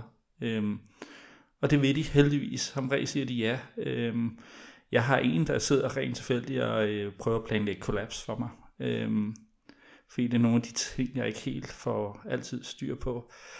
Øh, han er så nøje udvalgt selvfølgelig, øh, lige til at varetage den opgave. Øhm, jeg har en, som er, øh, kører rundt øh, og afleverer nogle prislister, hvis jeg har lyst til det og noget. Ikke? Altså, så, så enormt stor hjælp. Øh, det er også en frivillig, der laver min nye hjemmeside. Øh, indtil videre i hvert fald. Øh, han har i hvert fald lov at sige, at når taxmeteret kører, så får jeg det at vide. Øh, så, så på den måde, så, øh, så betyder det alverden for mig. Og som jeg har nævnt før, de får nok lidt øl en gang imellem, men øh, havde jeg lavet kattemad, havde jeg ikke haft lige så mange øh, frivillige. Nej, så havde du, altså, så har du haft en glad kat her, når den er på besøg igen. ja. Jamen, altså, det, det virker jo til, at øh, altså, det er jo small business, og, og der er masser af personlighed i det for dig, og, og, øh, og, og, og, og du går jo godt i spænd med, med de her mennesker, må man sige. Det er jo... Øh, Altså, det, det havde nok ikke været det samme, hvis du havde haft øh, et fuldautomatisk bryggeri og 8.000 liter ud per gang og sådan noget. Altså, det er jo, det havde det ikke, men, men jeg tror, det egentlig fortæller meget godt, øh, det lille bryggeri, at, at navnet at jeg fortsat ønsker at være det lille bryggeri. Mm. Dermed ikke sagt, at jeg har planer og drømme for fremtiden, fordi det har jeg, og jeg, der er nogle tilladelser, der er på vej. Øh, jeg har lige fået tilladelse til, at øh, jeg må lave tabboom. Den har jeg så i otte år, den her tilladelse, så, så at det ikke lige bygget på mandag, øh, men, men der kommer også et tabboom, altså et sted, hvor du kan sidde her på bryggeriet, når jeg alligevel har åben og nyde en øl, samtidig med, at man er i min butik, og man kan se det andet. Ikke? Men, men lige nu er, du har selv lige været ude på øvrigt, der er ikke ret mange kvadratmeter ledig plads lige pt. Øh, men, men drømmene er der, men øh, drømmen er ikke at producere 100.000 liter, eller ah, 100.000, det er jo det, jeg gør, men, men en million liter. Øh, drømmen er at have det som nu, øh, og så hele tiden finde på nogle nye idéer og optimere mig selv. Øh, mm. Kvaliteten skal hele tiden også være der. Ja, en af de drømme, jeg antager, du, du også har haft tidligere, ja. øh, det, det, er jo, øh, det ville i hvert fald være underligt, hvis man ikke havde det som drøm, når man er brygger. Det er at blive øh, kåret til årets bryggeri. Men det lykkedes jo i øh, 2020, efter en, en del tredje anden pladser i, i årene op til, så, øh, så i 2020, der, der slog du så endelig igennem.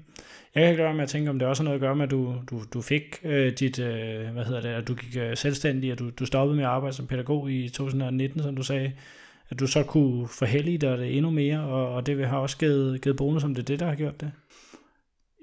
Det tror jeg til dels, du har ret i. Altså, at man kan sige, at året før blev jeg nummer to. Øhm, de sidste 10 år har jeg ligget i top 5 mm. øh, via Danske Udenlandsentusiaster. Og, og, og det er jeg jo enormt glad for. Øhm, og, og, øhm, men jeg tror, at, at da coronaen kommer, det er også i corona-år, jeg vinder, mm der siger jeg jo mit arbejde op, øh, lige i den spæde start, for at sige, okay, hvis der overhovedet skal være nogen chance for, at jeg skal redde det her, så skal jeg ud på landevejene.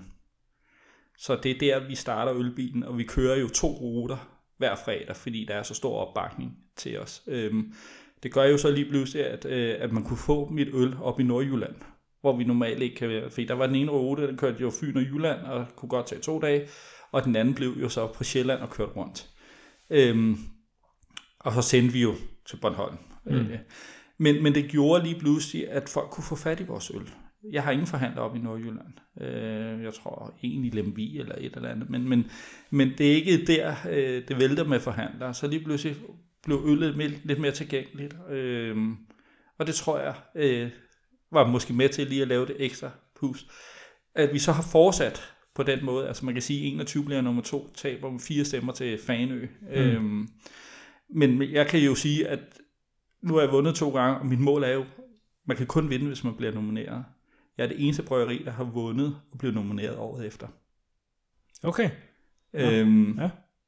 Ellers har de ikke. Så er de blevet nomineret efterfølgende, men jeg synes jo, at altså, så mit mål i år er jo at blive nomineret et eller andet sted fra, fordi ellers kan man ikke i hvert fald være med til at forsvare sin titel, kan man sige. Nej, øhm, det er det. Man skal kvalificere til slutrunden for at vinde. Yes. Ja. Øhm, Fanø blev ikke nomineret i år.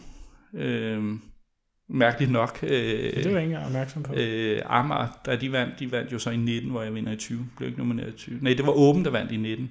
Blev ikke mm. øh, nomineret i 20. Ja, Amager vandt 18. Amager vandt 18, blev ikke nomineret i 19. Øh, jeg er det eneste, der blev nomineret, efter jeg har vundet.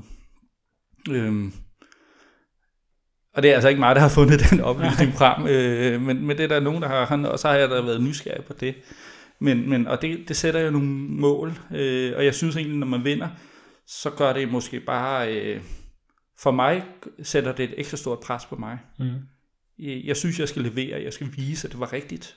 Øh, og det synes jeg er enormt øh, spændende, men også med til at lave et vej øh, for mig mm. kan man sige. Øhm, og, og der er forskel på at vinde i coronaår. Altså, øh, da jeg vandt i 20, der var vi helt over i juni måned, før jeg egentlig fik overragt prisen øh, fysisk. Øh, jeg, jeg sad selv her, øh, hvor min familie havde corona, da jeg fik overragt prisen, og måtte juble foran en computer og en live øh, show. Øh, øh, via Skype, eller hvad det mm. var. Øh, og, og der er altså en stor forskel på, og så nu, allerede nu kunne komme ud og vise, at, at man har det her. Øhm, det er et stort skulderklap, man får. Ja, altså i situationstegn, hvordan skulle du udnytte det i år, altså, som du ikke kunne øh, i coronaåret, da du vandt første gang? Jamen altså, øh, lige nu øh, har jeg i hvert fald rigtig mange øh, forspørgseler på, at folk gerne vil have mig ud og præsentere mm. mit øl, fortælle om mit øl, øh, holde nogle ølsmagninger. Jeg bliver inviteret til rigtig mange øh, festivaler.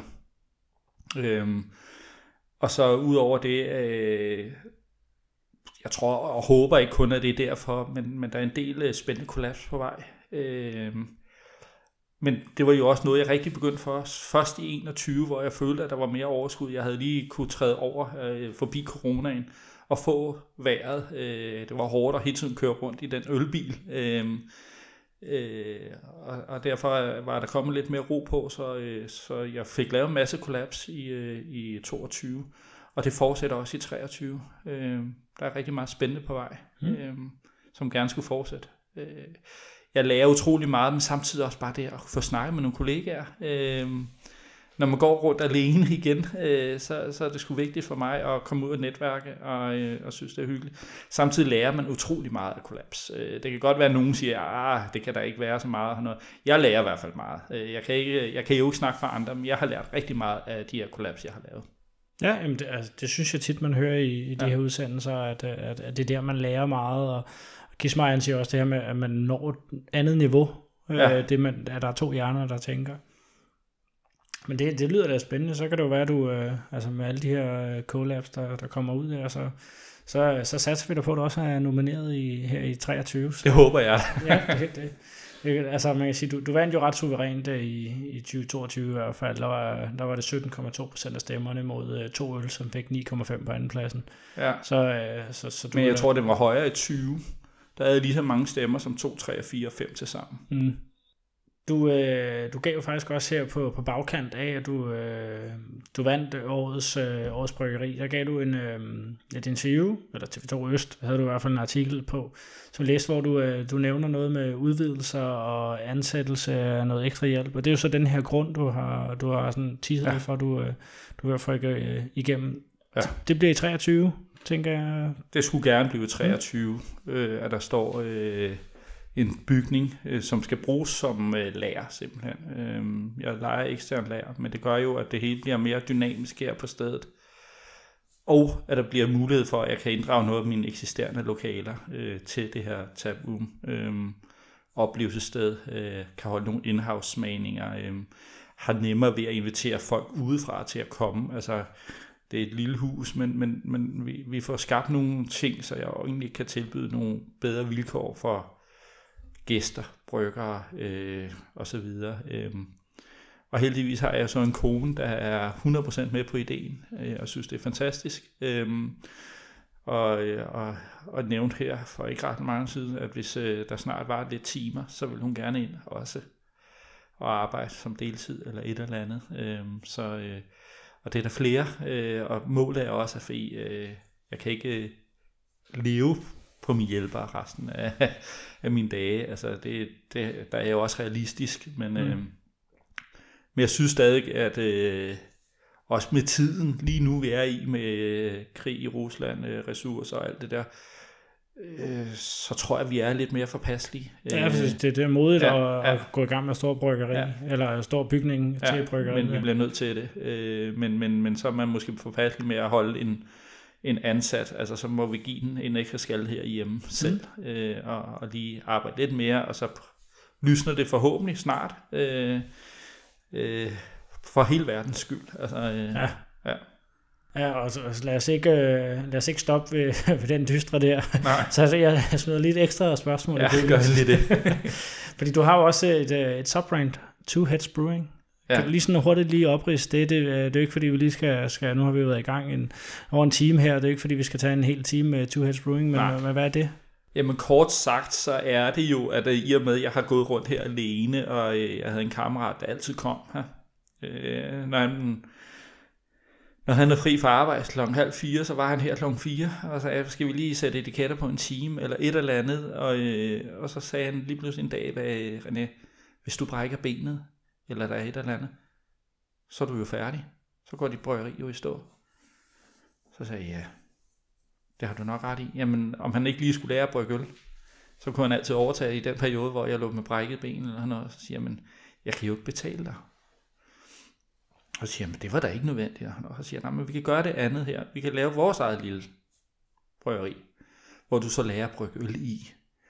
Og så, øh, så bygger vi en lille virksomhed op sammen. Øhm, og det, det synes han var rigtig spændende.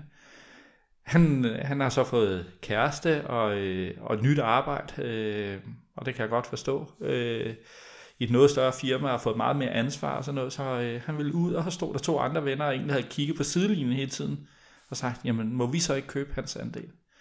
Så nu er vi egentlig tre, øh, men vi kan stadig bruge navnet Two Heads Behind, altså fordi de to, Nå, two heads behind, bag mig. Ja, ja. Ja.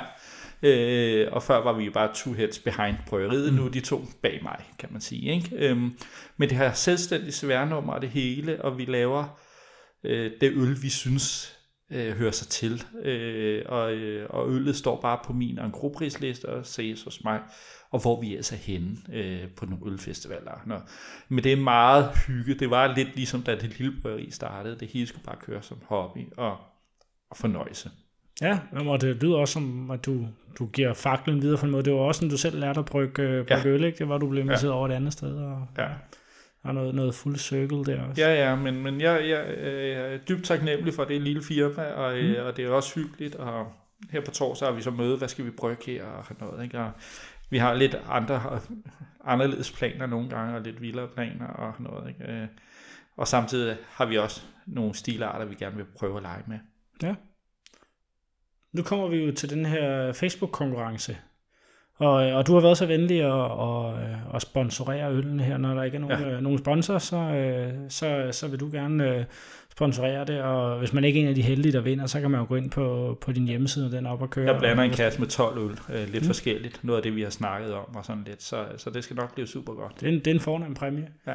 Og, øh, og det gælder om at høre godt efter i de forrige, fordi øh, spørgsmålet, man skal gå ind og, øh, og besvare ind på, på Facebook-opslaget, jeg tror de fleste efterhånden kender den her smør, men man skal gå ind på Facebook, finde opslaget med, at det lille bryggeri udsendelsen er ude, og så skal man, øh, skal man øh, skrive, hvad det er signaturbrygget for 2022, det hedder.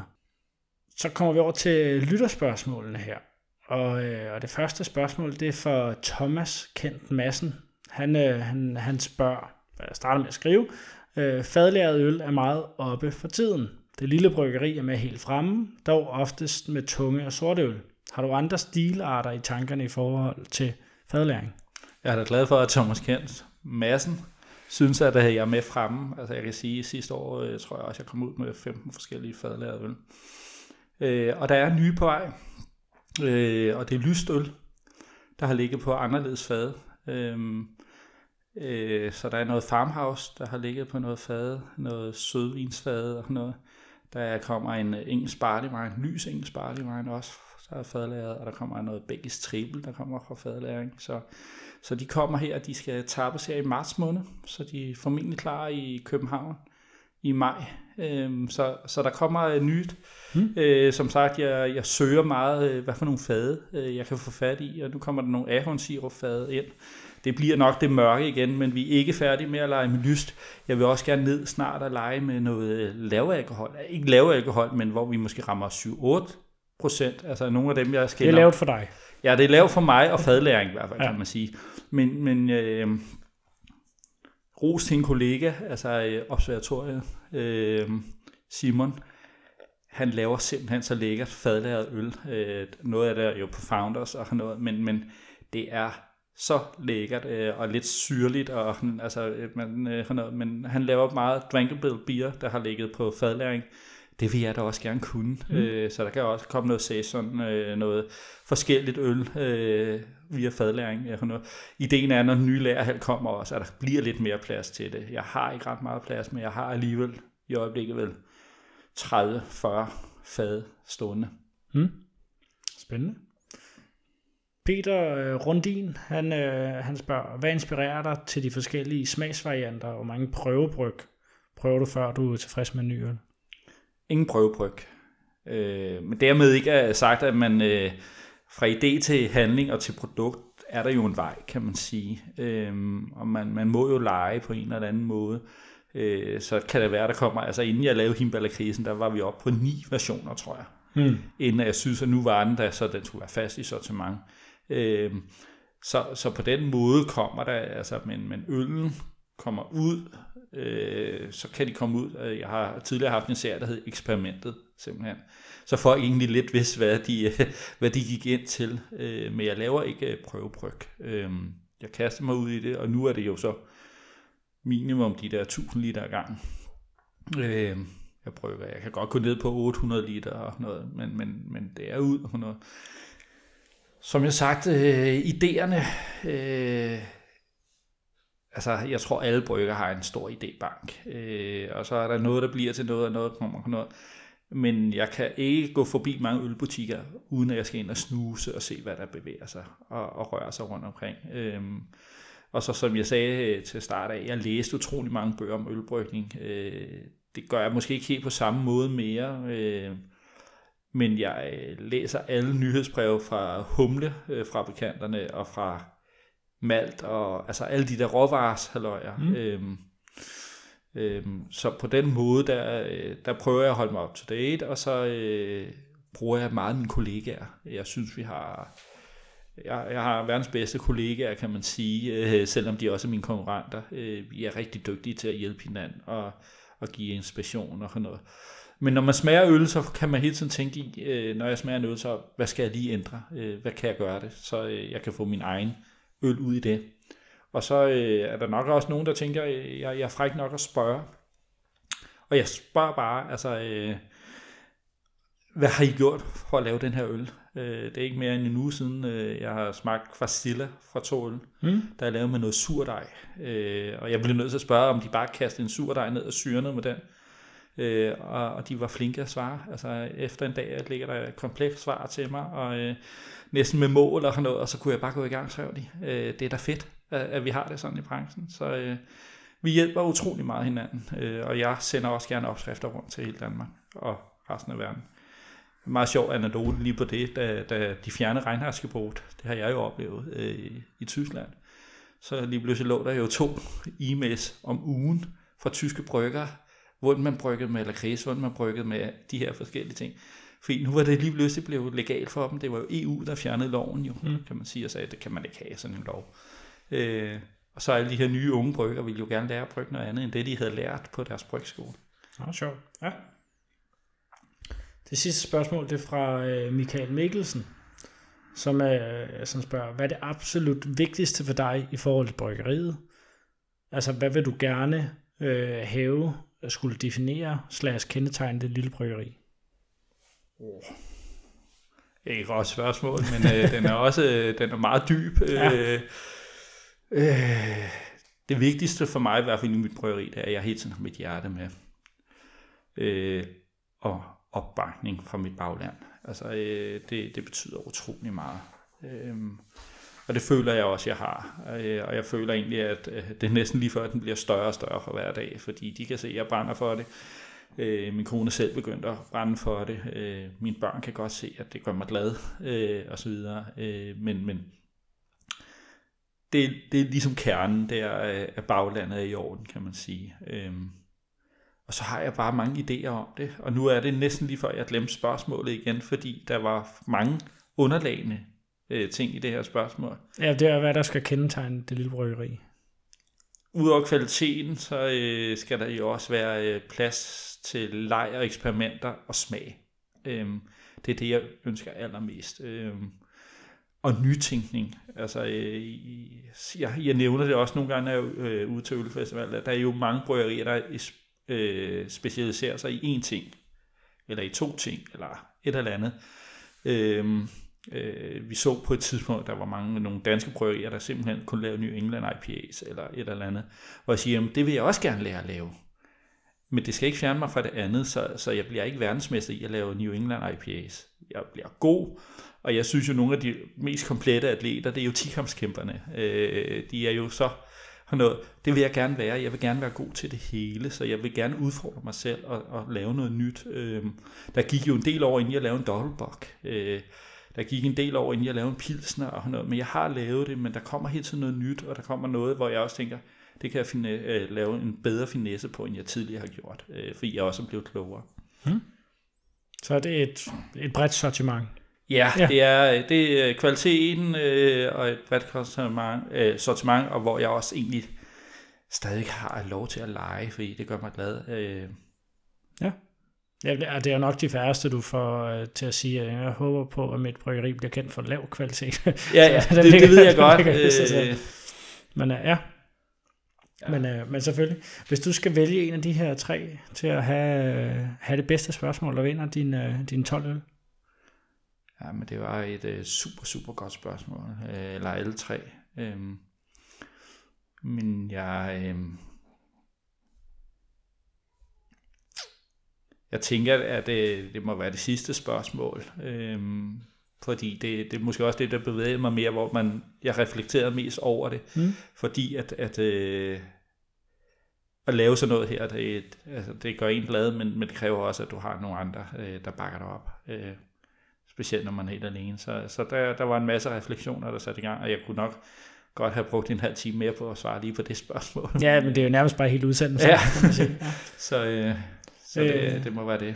Ja, tillykke til, til Michael Mikkelsen. Så kommer vi til den her udfordring, hvor øh, at Sofie Jansen over for Fane i Bryghus, hun, øh, hun udfordrer jo til et collab. Det har du, har du faktisk allerede nævnt. at Ja, men nu har jeg jo hørt sammen. udsendelsen, og hun inviterede mig til Fanø. Ja. Jeg kan godt lide at komme på Fanø. Så jeg håber da, at jeg er velkommen på Fanø og laver et collab med dem, selvom vi inden har aftalt, at, øh, at, øh, at Steve kommer her. Steve kommer her han er en travl mand jo. Øh, jeg tror nok, han er tæt med hans assistentbrygger. Mm. Men, øh, men de skal lidt rundt, fordi de skal renovere gulvene på Fanø. Så, så det passede ja. meget godt, at han lige kunne komme land og rige rundt. God idé. Øhm, og så, så kommer han jo så her. Og der har vi så en plan, men øh, jeg vil gerne til Fanø i april eller maj måned og brygge noget, øh, måske noget, de kan bruge til sommersalget. Øh, det kunne være en session eller et eller andet, øh, som jeg synes er en dejlig sommerøl.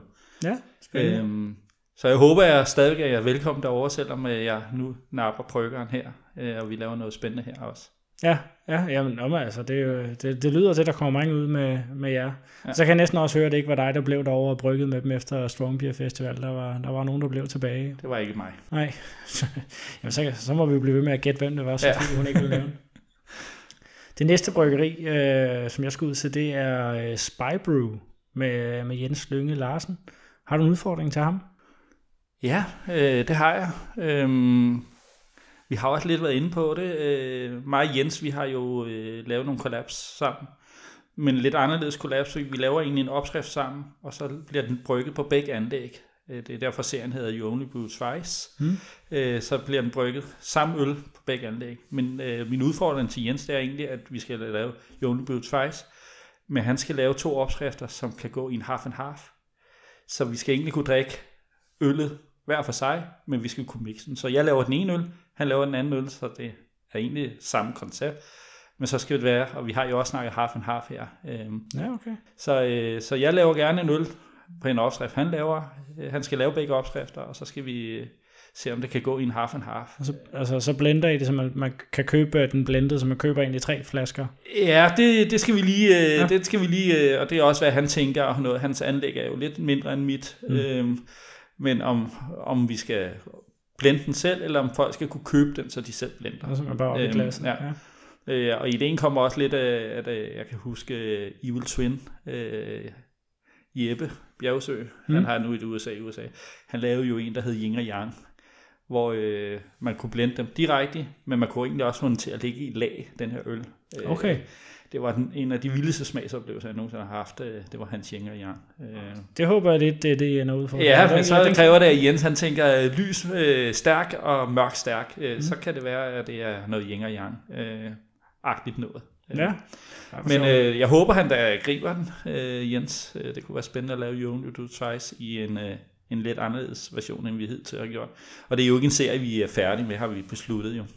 Spændende. Jeg har jeres Jim Bean uh, edition ja. uh, stående derhjemme. Den, den ryger til et, uh, til et røgbål. Og, uh, ja, den er jo 17,4 ja. eller noget. Det er en kraftig sag, uh, men den smager så godt. Ja, jeg har ikke, jeg har ikke smagt den nu, uh, men, uh, men jeg glæder mig. Det, ja. det, bliver, det bliver til, til en maj måned og sådan noget. Der, ja. der mødes jeg med nogle kammerater, så laver vi bålmad og, og drikker røgøl. Og der, den skulle have en god, uh, en god røgnote. Ja. Om, øh, om fem år, hvor ser du så bryggeriet?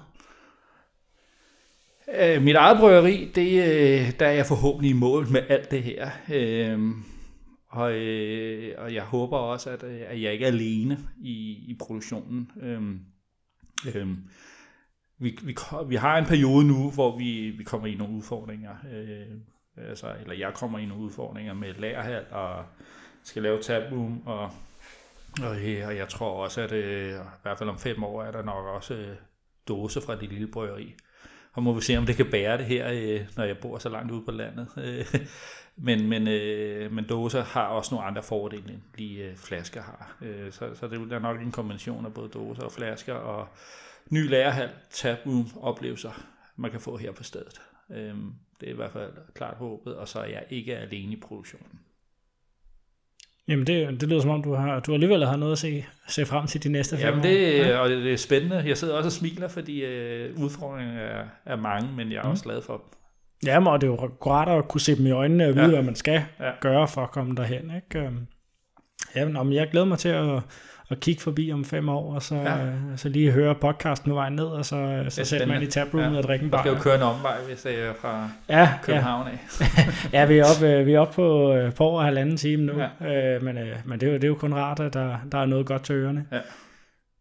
Det er jo øh, det, til grund af egentlig den her udsendelse af. Jeg vil sige, øh, sige mange tak for, øh, at jeg må komme forbi. Jamen selv tak. Og så, det var hyggeligt. Jamen, det, det var det. Det var det. det og jeg, jeg hører den jo. Det ved du også godt, at jeg hører, og jeg kommer også gerne med input, og det, det er noget, jeg synes, det er fantastisk. Det, det er jo faktisk din input med, både med, med her med, med, med fremtiden, og øh, også faktaboksen, hvis jeg husker rigtigt. Ja.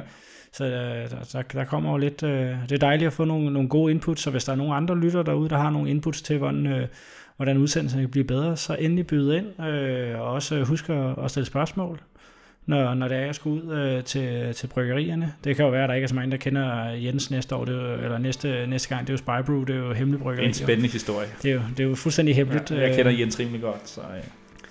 Men ellers så kom ind og følg med ind på, på Facebook og Instagram. Meld jer ind i, uh, i Facebook-gruppen for, uh, for Lille Bryggeri, hvis I, hvis I gerne vil følge med i, hvornår uh, man kan, kan få fat i den her ølbil, der kører rundt. Og så vil jeg egentlig spørge, om der er noget, du, du lige sådan på falderæbet mangler at sige? Jeg, jeg, det, jeg synes, vi har været så bredt omkring, og øh, jeg, jeg er glad for at være med, eller har måttet være med, og så, øh, så synes jeg bare, at øh, det er fantastisk. Øh, Godt arbejde. Tak, og, ja, og i lige måde. Og lige måde, tillykke med, tillykke med titlen, som, øh, som årets bryggeri, du fik her for, for nu. Ja. Vi, øh, vi lyttes ved, og, og skål. Ja, skål.